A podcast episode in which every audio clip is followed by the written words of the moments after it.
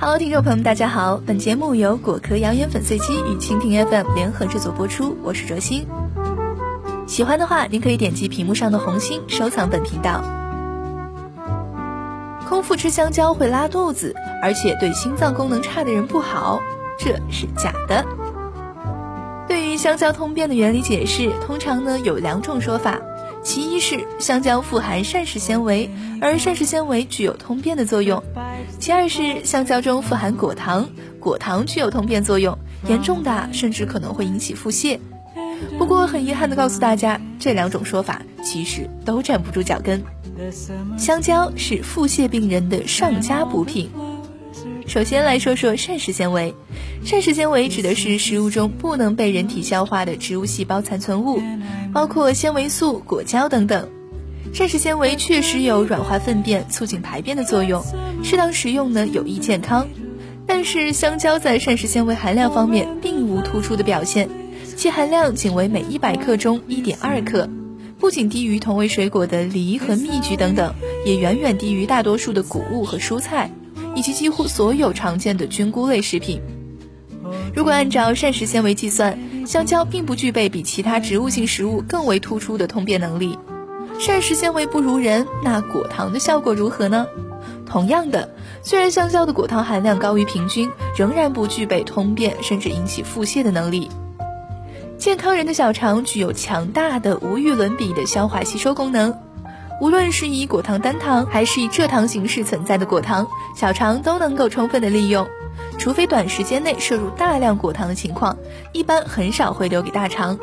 而香蕉所含的果糖多为果糖单糖或蔗糖，无论是否空腹服用，都难以顺利到达大肠，发挥通便的作用。大多数食用香蕉后的腹泻啊，往往是由于进食不洁食物而引起的，或仅仅是出于巧合。可能更令人惊讶的呀，香蕉不仅未必具有传说中的通便作用，相反还是腹泻病人恢复期良好的营养补充品。香蕉的质地柔软，易于消化，并且富含碳水化合物而又少含脂肪，非常适合为腹泻病人补充营养，促进疾病的恢复。并且严重腹泻的病人体内的钾离子会大量的丢失，富含钾的香蕉可以帮助患者快速补充丢失的钾。生命离不开的钾，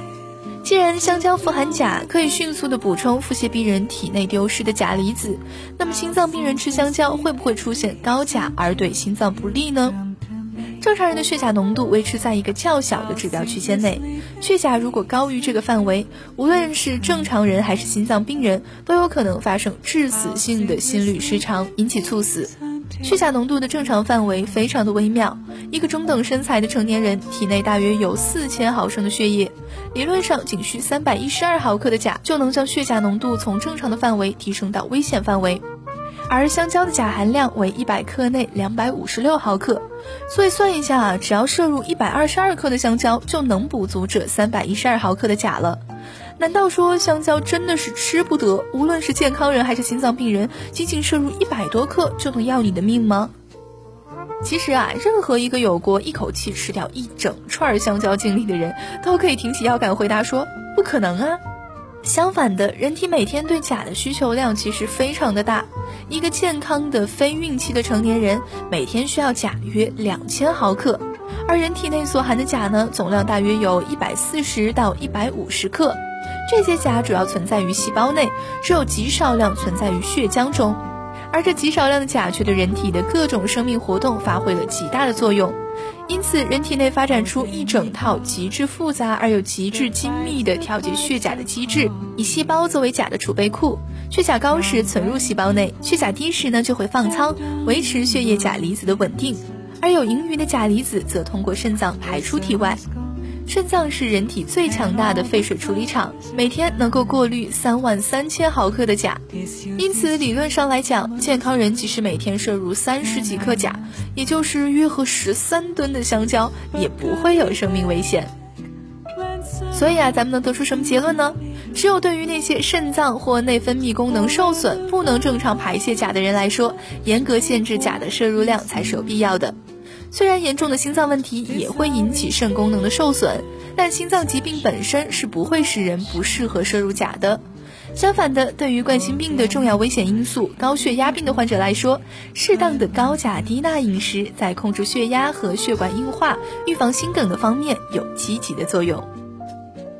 好了，以上就是本期节目的全部内容。本节目由果壳谣言粉碎机与蜻蜓 FM 联合制作播出。